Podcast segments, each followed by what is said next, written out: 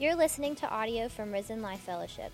If you'd like to learn more about our church or donate to this ministry, please visit risenlifefellowship.com.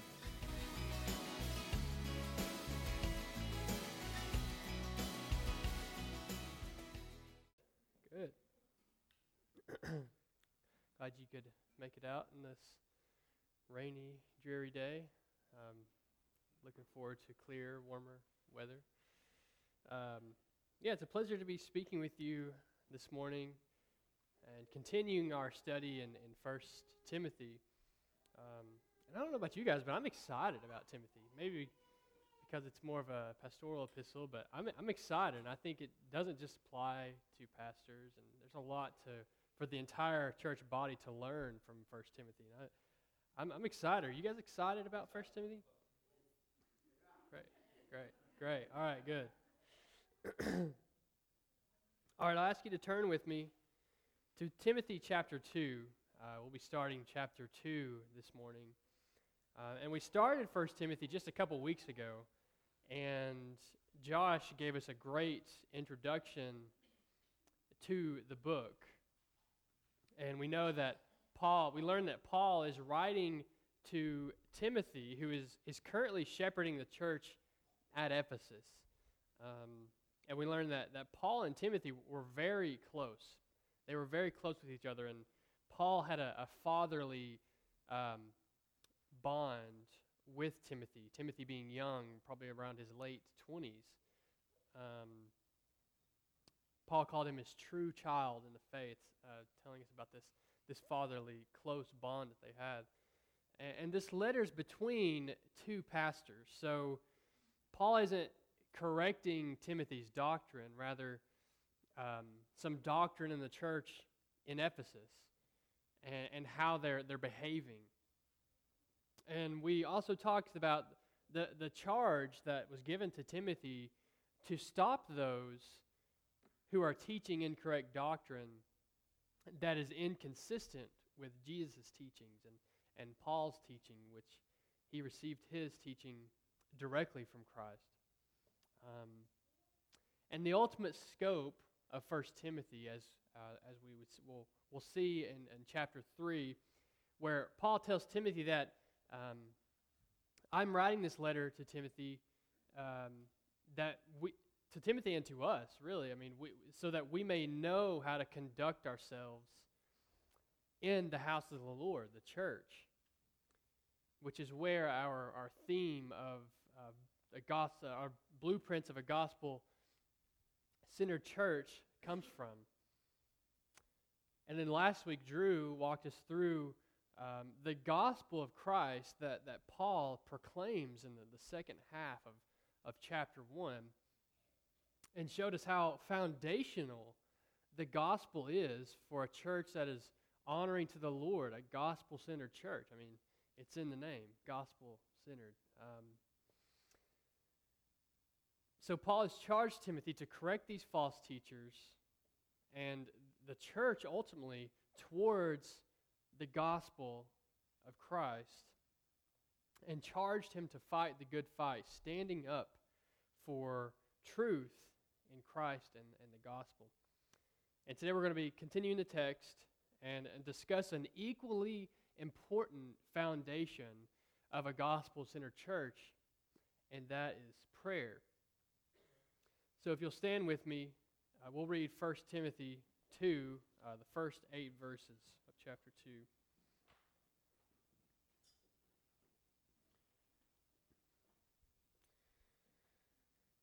First of all, then, I urge that supplications, prayers, intercessions, and thanksgivings be made for all people, for kings and all who are in high positions, that we may lead a peaceful and quiet life, godly and dignified in every way. This is good and it is pleasing in the sight of God our Savior, who desires all people to be saved and come to the knowledge of the truth.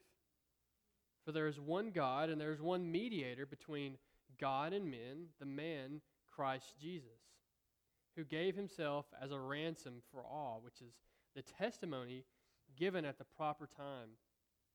For this I was appointed, a preacher and an apostle. And I'm telling the truth, I am not lying. A teacher of the Gentiles in faith and truth. I desire that in every place the men should pray, lifting holy hands without anger or quarreling. Let's pray.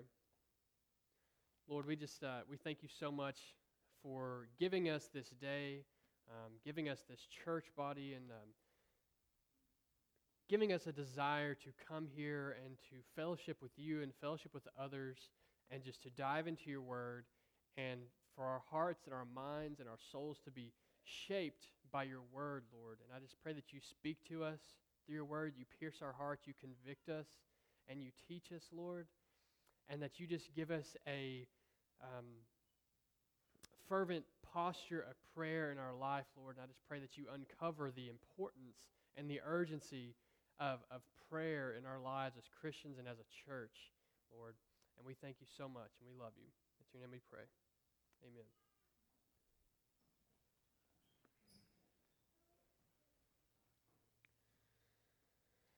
Amen. so, Paul starts this chapter with first of all, then, pray. And the then used here is synonymous to, to therefore. And anytime you see therefore in the Bible, that means you have to go back to what it's a, it's a connection. He's resuming uh, his statement that he just made in chapter 1. So, chapter 1, looking at chapter 1, verse 18, he says, This charge I entrust you, Timothy, my child, in accordance with the prophecies previously made about you that by them you may wage the good warfare. So Paul is saying, because you have been called to fight the good fight, Timothy, for the gospel, being entrusted to oppose false teachers, you therefore need to pray. You therefore need to pray. And, and prayer is the, the first step to reestablishing truth and, and the gospel in the heart of the church of Ephesus. And, and isn't the same so true for our, our culture today? It, it, starts, it starts with prayer. We need prayer in, in, in the church more than we ever have today. And we need prayer for our culture and our world and our nation more than we maybe ever have. And so Paul here is, is, is expressing the priority and the urgency of evangelical prayer, which will be the title of our message today uh, the urgency of prayer. So, Paul is saying, first of all, before you do anything else, Paul says, I urge you to pray for all people. Make supplications, prayers, intercessions, and thanksgivings for them. And the use of urge here shows that this command comes from Paul's passionate heart for the gospel, passionate heart for, for prayer. Rather than simply um, commanding to pray, Paul says, I urge you to pray. There's a, there's a sincere urgency behind Paul's message.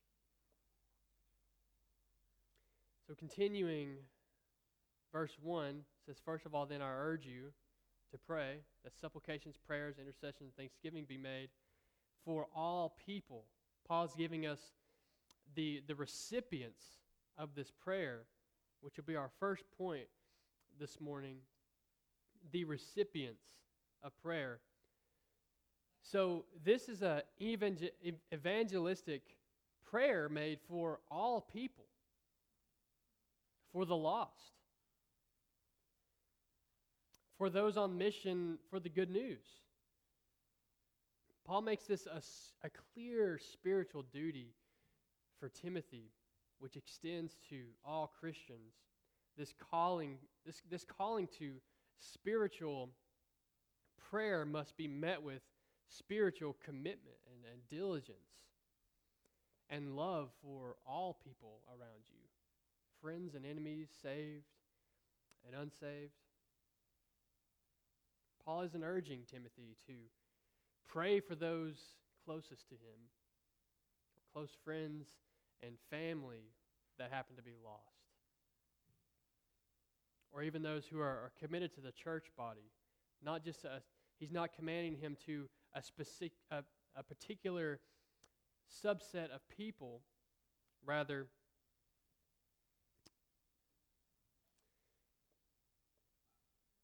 All people, all people, lost, friends, family. He lays a clear expectation that we, that we pray for all people. And we, we can conclude from this calling to reestablish the priority of evangelical prayer that the spiritual commitment to, to pray for the lost had declined in Ephesus. Likely stemming from the Gnosticism or religious elitism or legalism from, from the Judaizers and these other false teachers. Charles Spurgeon once said, The soul winner must be a master of the art of prayer. You cannot bring souls to God if you, not, if you do not go to God yourself.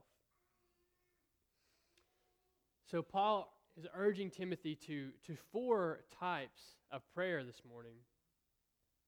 The first one being supplications, or also translated entreaties. And the Greek word here is, is deesis, which the root meaning is to lack, uh, to be deprived, or to be without something. Prayer of supplication arises from a sense of need. When we know what is lacking and we, and we pray and trust in God to, to supply it, that is, that's prayer of, of supplication. Second list in the, the ESV translation is, uh, is prayers. And this is a, the, the Greek word here is proseuche. And this is a general word for prayer, a, a pouring out to God, a lifting up of burdens, blessings, requests, and, and supplications, a rejoicing noise, a conversation with God, and ultimately an act of, of worship for God. And, and prayer is only possible through the, the power of, of the Trinity. So, firstly, prayer is, is supposed to be offered in faith to the Father, which we see in James 1, verses 5 and 6. It says, But let him ask in faith with no doubting. For the one who doubts is like a wave of the sea that is driven and tossed by the wind. If any of you lacks wisdom, let him ask God, who gives generously to all without reproach. So we ask in faith and we ask God. Secondly, prayer is to be, to be lifted up in the name of the Lord. John 16, 23 says, In that day you will ask nothing of me. Truly, truly, I, I say to you, whatever you ask of the Father in my name, he will give it to you. And thirdly, prayer is offered in the, in the power of the Holy Spirit. Romans 8 26 tells us, Likewise, the Spirit helps us in our weakness, for we do not know what to pray for as we ought. But the Spirit Himself intercedes for us with groanings too deep for words. How special is it to be empowered by the Holy Spirit to, to not only pray, but the Spirit Himself prays on our behalf, intercedes for us with groanings too deep for words. That's, that's, that's powerful. That's the, that's the Spirit praying for us. And this leads us to our, our third type of prayer here intercessions. The Greek word here is enteuxis, which has a, a root meaning to, to fall in with someone or to get involved with them. to meet them where they are and lift them up in prayer. Just as, as Christ and the Spirit have interceded for us, this is a call to empathetic, sympathetic, compassionate, and loving prayer for others and with others. A prayer that is uplifting and hopeful and wielding of the hope of Christ. And in our small group, which we borrowed the idea from Stephen's group, but each person brings a form of each of these uh, prayers. And we, we start with a confession, and um, then we bring a supplication, so a prayer for ourselves, and then an intercession, which is a prayer for someone else. And this is such an edifying time of prayer um, for our small group uh, in an intentional way to hold each other accountable and to pray for each other and, and those around us. And I just want to highly encourage you to, to, to get involved in a small group if you haven't already, because you're really missing out on, on this, the, the, the wonderfulness of, of prayer and you're missing out on, on growing as close as possible to our church body. That's where it happens. And this last form of prayer we see is thanksgiving. Greek word is Eucharistia, which simply means a giving of thanks. The previous three forms of prayer are asking God to act in a capacity that, that provides and heals and corrects while submitting to his wisdom and glory. And this fourth form of prayer is, is thanking him for having acted, for having provided, for having created. This is a prayer of gratitude, thankfulness, and joy in all circumstances, especially difficult ones. Philippians 4, verse 6 tells us Do not be anxious about anything, but in everything by prayer and supplication with thanksgiving, let your requests be made known to God. Do not be anxious about anything, but pray. I mean, we've all mastered that, right? No, prayer prayer is a daily intentionality, and we can never have too much prayer. And prayer is is not always convenient either. We have to set aside time for prayer. But what a, what a privilege it is to pray. What a, what a privilege it is to have open communication with God who is perfect, eternal, and infinitely loving and wise and, and sovereign. What a, what a privilege it is for that. What a privilege it is to be representatives of Christ, equipped with his good news to, to share with others. What a privilege it is to be held in the arms of our Savior. Do you have a posture of, of thanksgiving for prayer and for others and for God in your life right now? Are you only thankful when you get what you want? When you have a good day? When our, when our friends and family and coworkers treat us well? Is that when you're thankful? And this, this is not a posture of, of someone who has a true heart for thanksgiving before God. We, we are called to be thankful for our neighbor, thankful for that difficult coworker, thankful for the opportunity to be a light to them through, through sharing the good news of Jesus Christ. And the, these types of prayer, these four categories of prayer, to be lifted up once again for all people, unsaved and saved.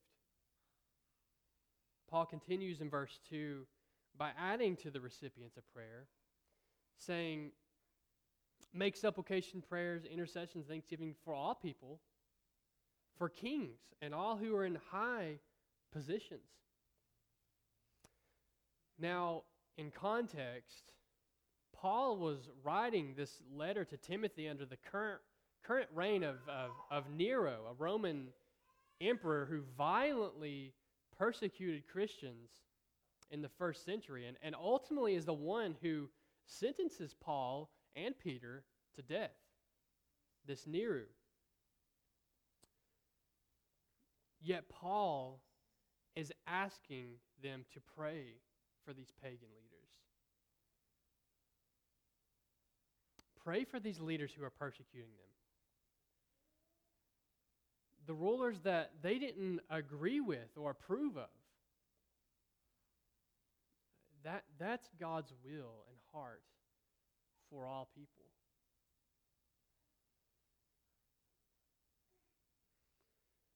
When was the last time you prayed for our president? Have you ever prayed for our president? And whether you like the president is, is irrelevant. Are, are you praying for the leaders in our country? Democrat and Republican alike. Do you bubble over with frustration, anger, discontentment at the mention of some rulers or politicians? Or are you on your knees praying over them? Prayer that, prayer that honors the Lord shows no partiality to political affiliation. A true heart of prayer stands in the face of persecution, political difference, and hostility, even, and says, Lord, I give thanks for this soul. That you have created and appointed to leadership for your glory, and, and please work in their heart. Fulfill their just decisions, and use me to be a light to them and to this nation. That is a true posture of prayer. We should be eager and, and persistent in prayer for our leaders and rulers. And not just in our country, but other countries, ally countries, hostile countries. Lifting up the leaders involved in the war between Ukraine and Russia, including Putin. Lifting up the leaders in North Korea, Afghanistan, and China who are persecuting Christians right now. A heart surrendered to the Lord meets hostility with supplications, prayers, intercessions, and thanksgiving.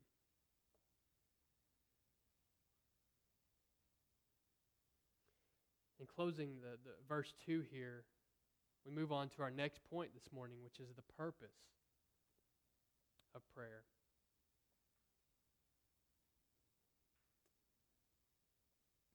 Says, For kings and, and all who are in high positions, pray for them, that we may lead a, a peaceful and quiet life, godly and dignified in every way.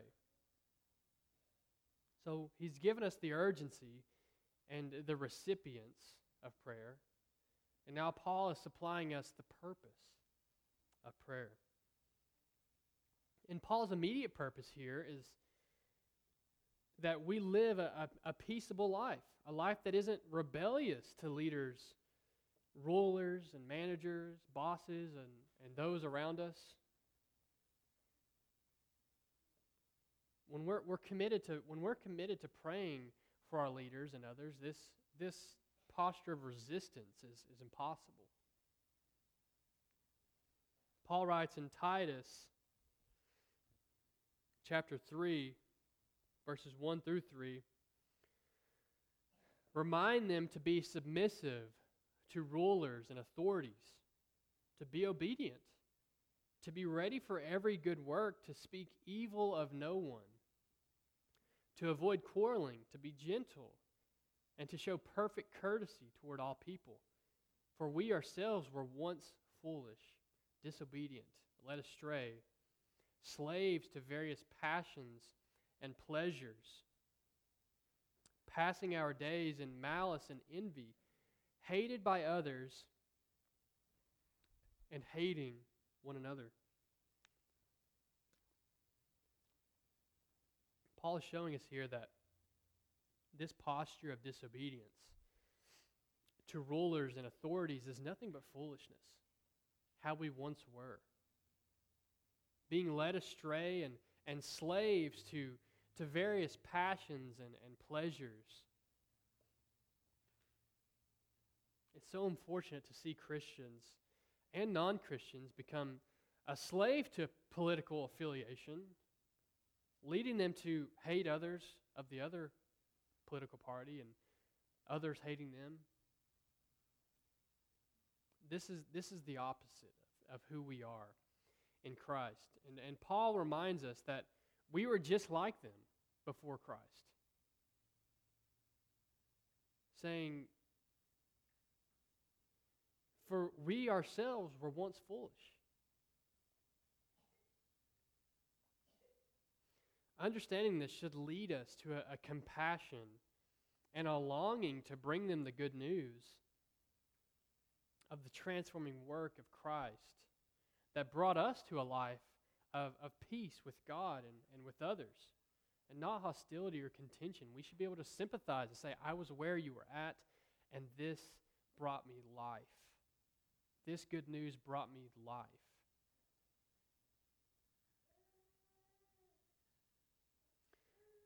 a dual purpose in this, this pursuit of peace is that the world begins to see a true picture of the gospel through us.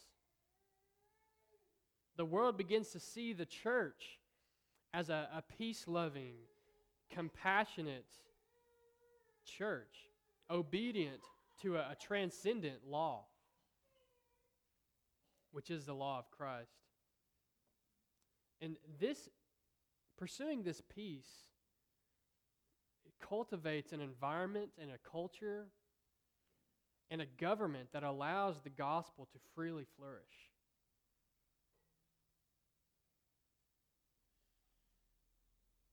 You cannot show someone the compassion.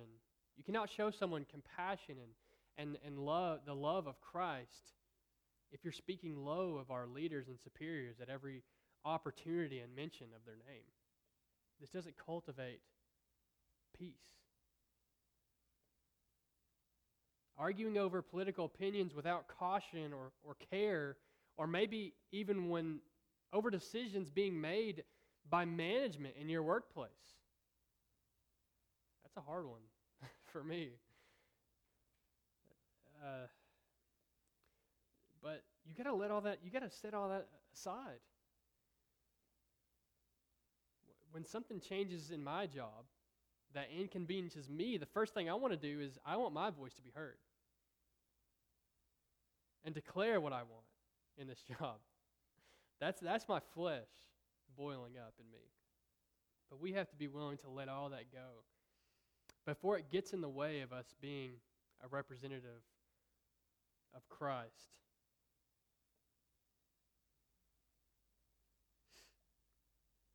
When we do pursue peacemaking, Paul says this leads to a, a quiet life. And the Greek used here for peace refers to the absence of external disturbances. And the quiet, the word for quiet refers to the absence of internal disturbances. We are to pursue peace in, in every relationship and aspect of life, which leads to a life that is godly and dignified in every way. But this starts with prayer. It starts with us, the church, praying. The progress of the gospel, which leads to, True perfect peace is dependent on the prayers of God's people in the church. We should be the front runners of peace and love in this nation and for all the earth. So, Paul has given us the, the immediate results for prayer for all people, including rulers and leaders, which is an environment and a culture of peace with each other, and, and uh, it, it enables the gospel to flourish and to grow and to spread. So that's the immediate results of prayer. But there's a greater, eternal purpose of prayer. And that is the eternity of all people, the salvation of all people. Verse 3 and 4 tells us about the eternal motivation of prayer for all people, saying, This is good and it is pleasing in the sight of God our Savior, who desires all people to be saved and to come to the knowledge of the truth.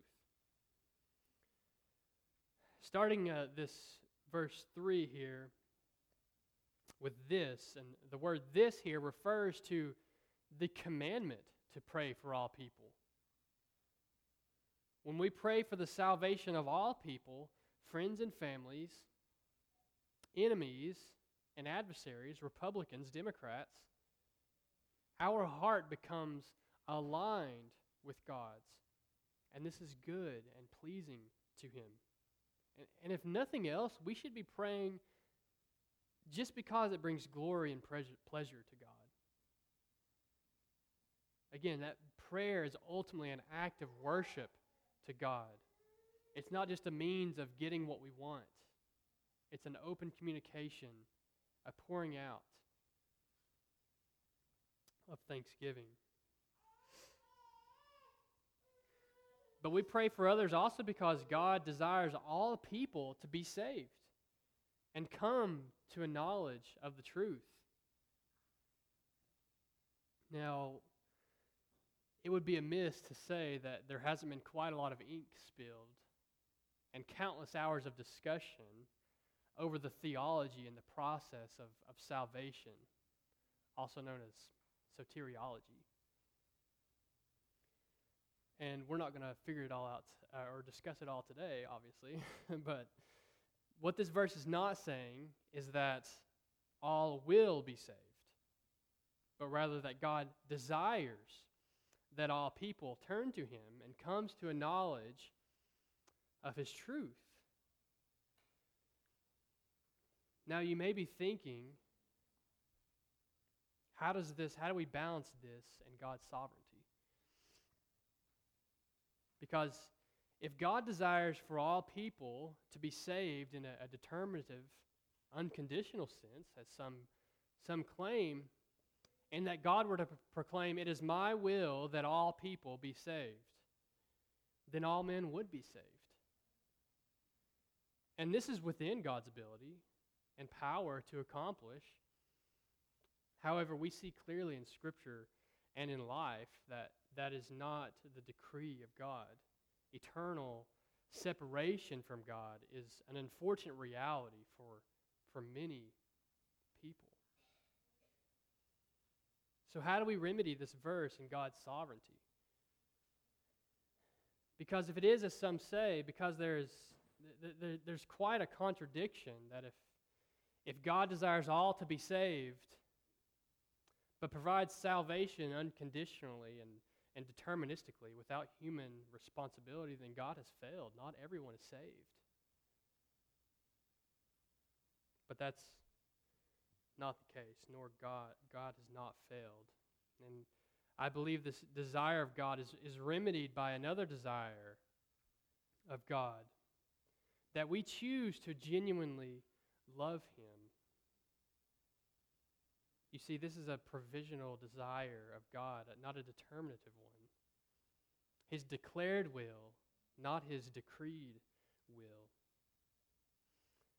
Therefore, this verse is, is remedied by God's des- declared will for a, a genuine human response to the gospel of Jesus Christ that God has provided as a provision for our eternal salvation.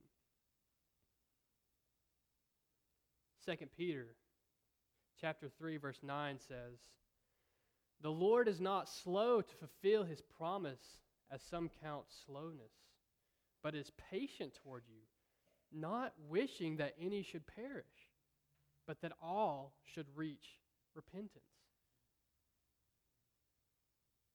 God's word to the, the prophet Ezekiel in Ezekiel chapter 33, verse 11 says, Say to them, As I live, declares the Lord God, I have no pleasure in the death of the wicked, but that the wicked turn from his way and live. Turn back, turn back from your evil ways.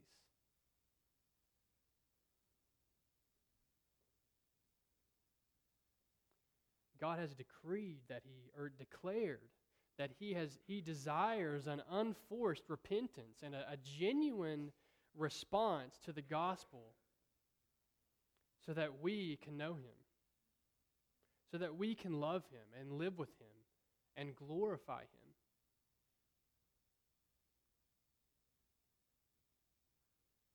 but christians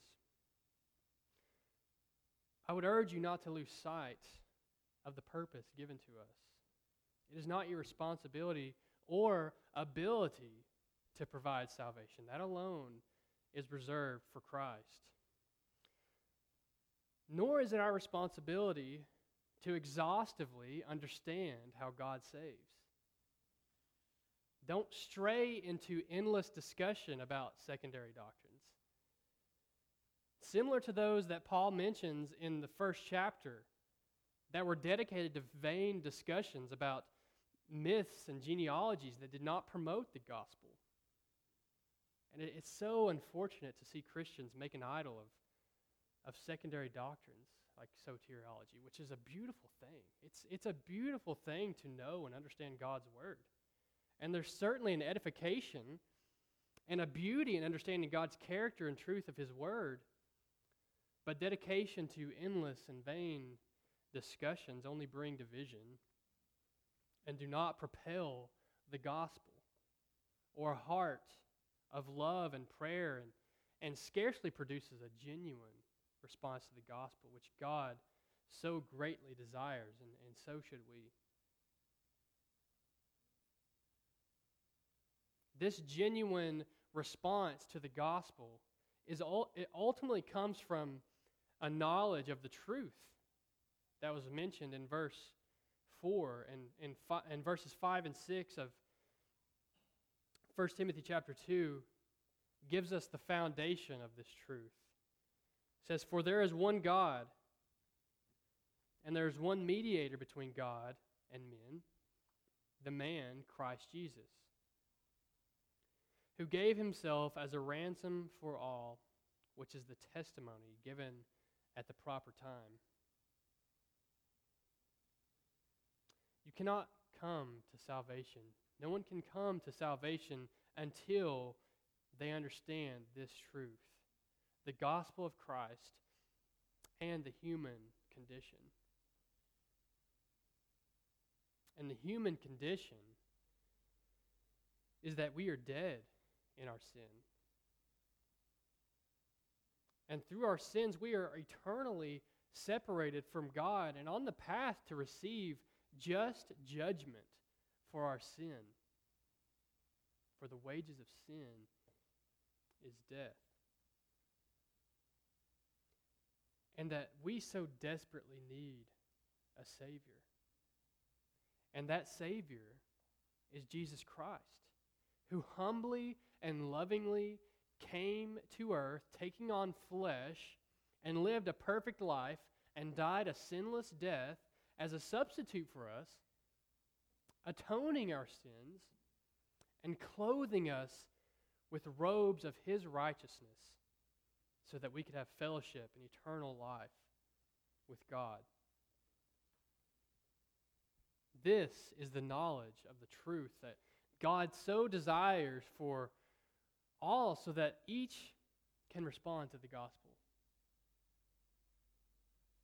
If you're here today and you haven't responded to the gospel, then, then don't delay. Don't leave here without having that conversation with Jesus or with someone else, with me, with Josh, Steve, and Drew, anybody. And for the Christians, our job is to pray. If God desires salvation for all people, we should pray for the salvation of all people. And proclaim the gospel and trust God to work in, in the hearts of those that we pray for and share the gospel with. When we pray for the leaders of our country and our friends and, and family, our coworkers and community, and for those hostile to the gospel, we pray knowing that God loves them and that He desires their salvation. And we need to lift up prayer that is, that is influenced by the truth, which is the gospel of Christ and his redeeming work.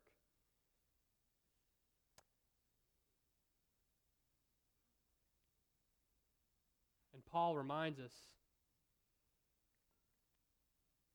that this was the, the, the, reason he was appointed to proclaim this very truth.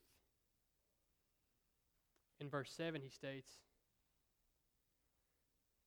For this I was appointed a teacher, or a preacher, and an apostle.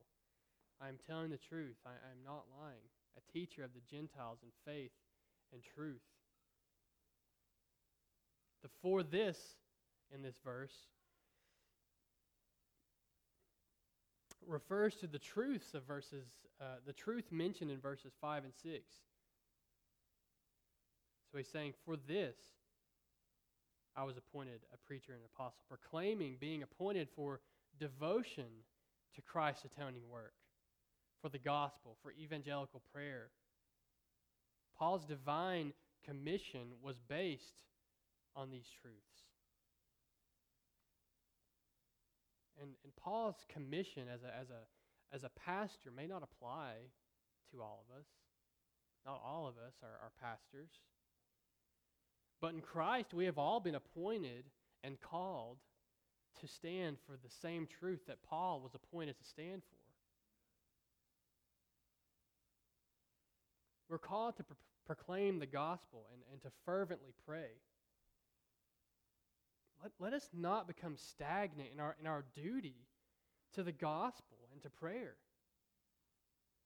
Let us not rely on those appointed to pastors and leaders in the church.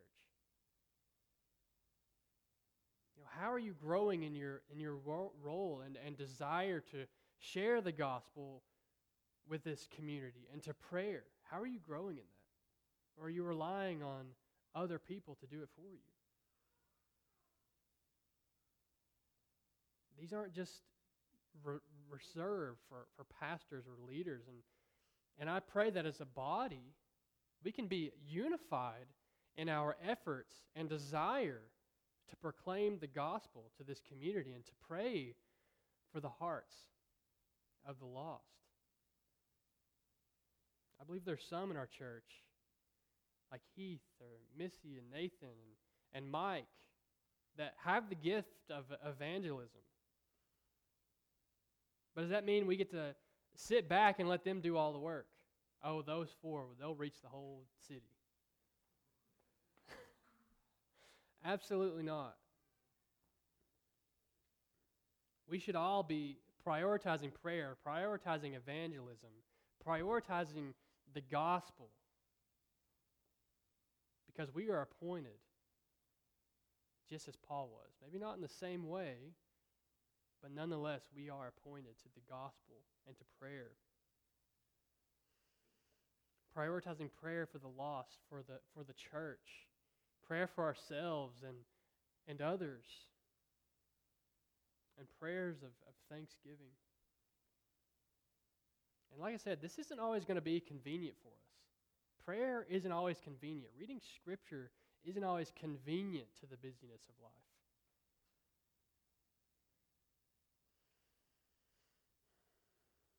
We need to be praying each day, and even when it's been a busy day at work or life's busy in general. We need to be gathering as a, as a church body here on the first Wednesday of, every month to have corporate prayer and Sunday morning before church. We need to be coming here to pray. That is our, that is our calling. And we need to show up to Wednesday night to pray and Sunday morning to pray, even if we don't feel like it. And, and, and I want to challenge you to start by making one of those a priority, both of them a priority. Corporate prayer is, is so important. Prayer is so important and should be one of the top priorities in our life, along with fellowship with the Lord and, and His Word and, and sharing the gospel. When we, when we practice evangelical prayer, we propel the gospel. And, and this is good and, and pleasing in the sight of God, our Savior. And if that's not your heart this morning, then I pray that you, you seek the Lord today and you ask Him to transform your heart for prayer and for the gospel.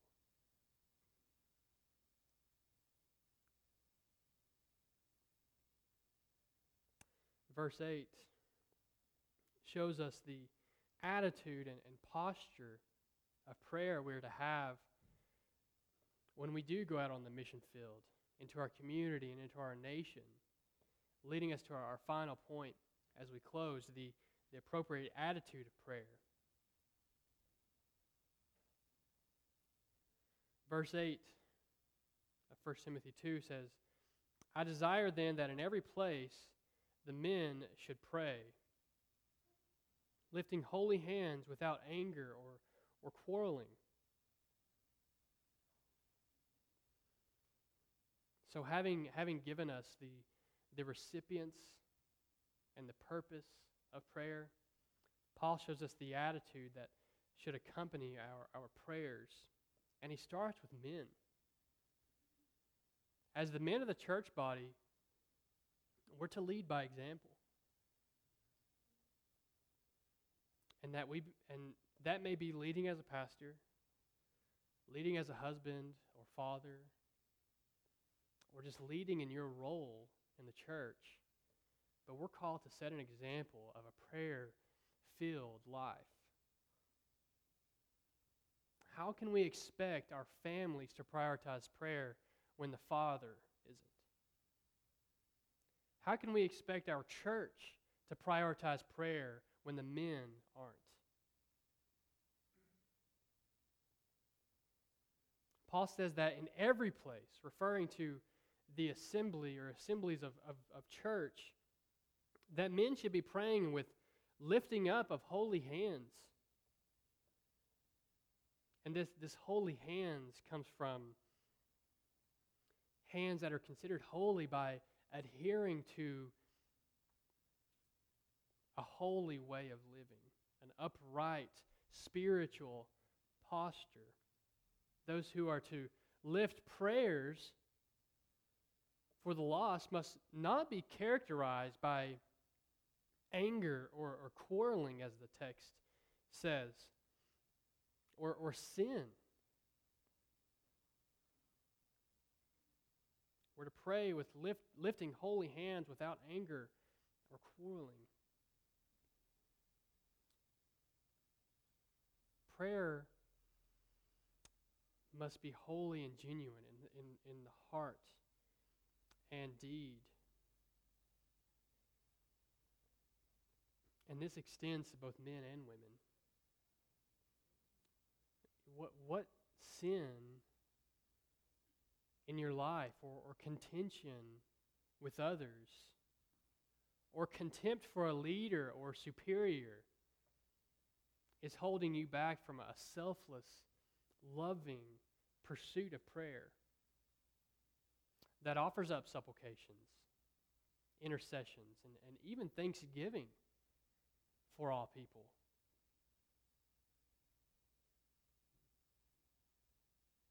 Prayer has to come from a heart that is on fire for the Lord. If you don't care about your prayer life, then you likely don't care about your fellowship with the Lord. And if you're not on fire for the Lord, you can't be on fire for others. You can't be on fire for the lost.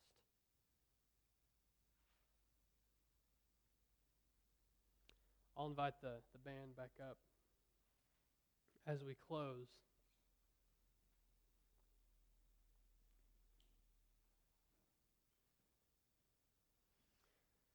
And I'll ask that you, you bow your heads as we enter into a time of, of, of prayer and invitation and, and communion.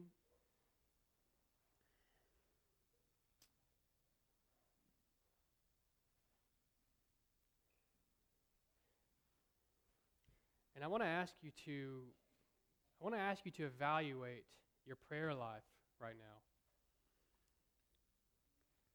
In, in your current season of life.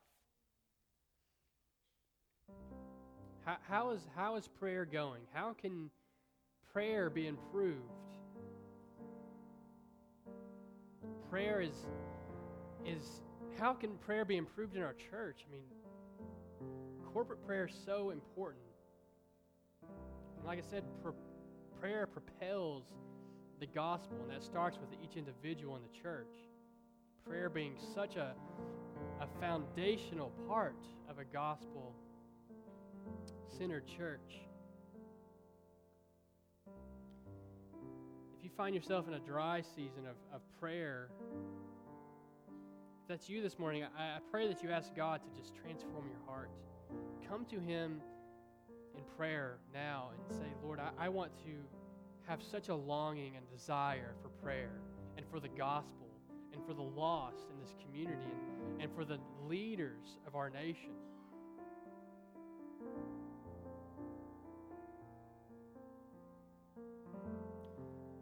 You cannot have strong fellowship with the Lord without strong prayer.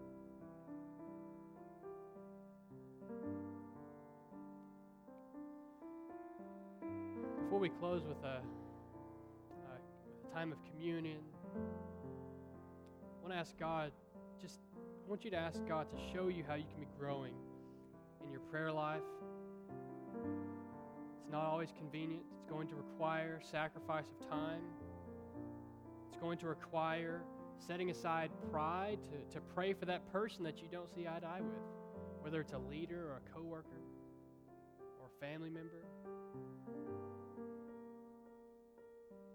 That's who we need to pray for the most.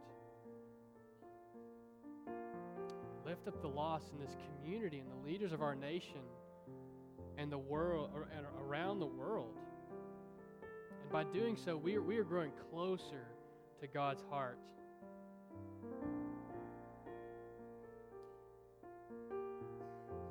And if you're here today and you haven't made that genuine response to the gospel of Christ, then I, then I pray today is the day of salvation. And that you go to God in prayer. Prayer isn't reserved for Christians. God is waiting with open arms and open ears to hear your prayer, to hear your voice, and a, to have a longing for Him. What's holding you back from, from going to the Lord in prayer? There, there's, there's freedom in, in Christ, free from sin and shame and, and emptiness. Oh, how, how wonderful and fulfilling and hopeful is it for our, our voices to be heard by God.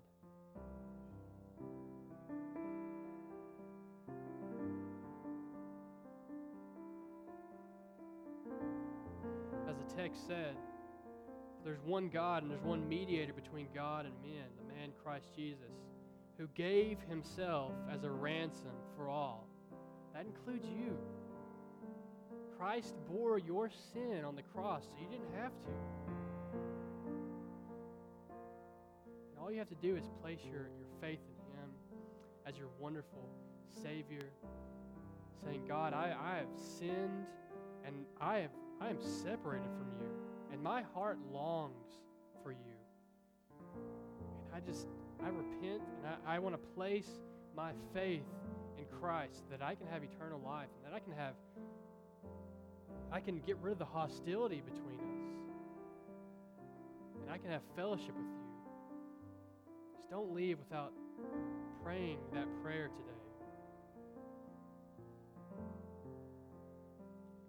You take as much time you need to to pray and ask God to restore your posture of prayer. Anything else that you need to bring to the Lord, and then um, I ask that if you if you're a, a believer this morning, that you'll partake in uh, communion. We have everything you need on the back table, so you take your time and um, then grab a cup and some bread, and we'll continue with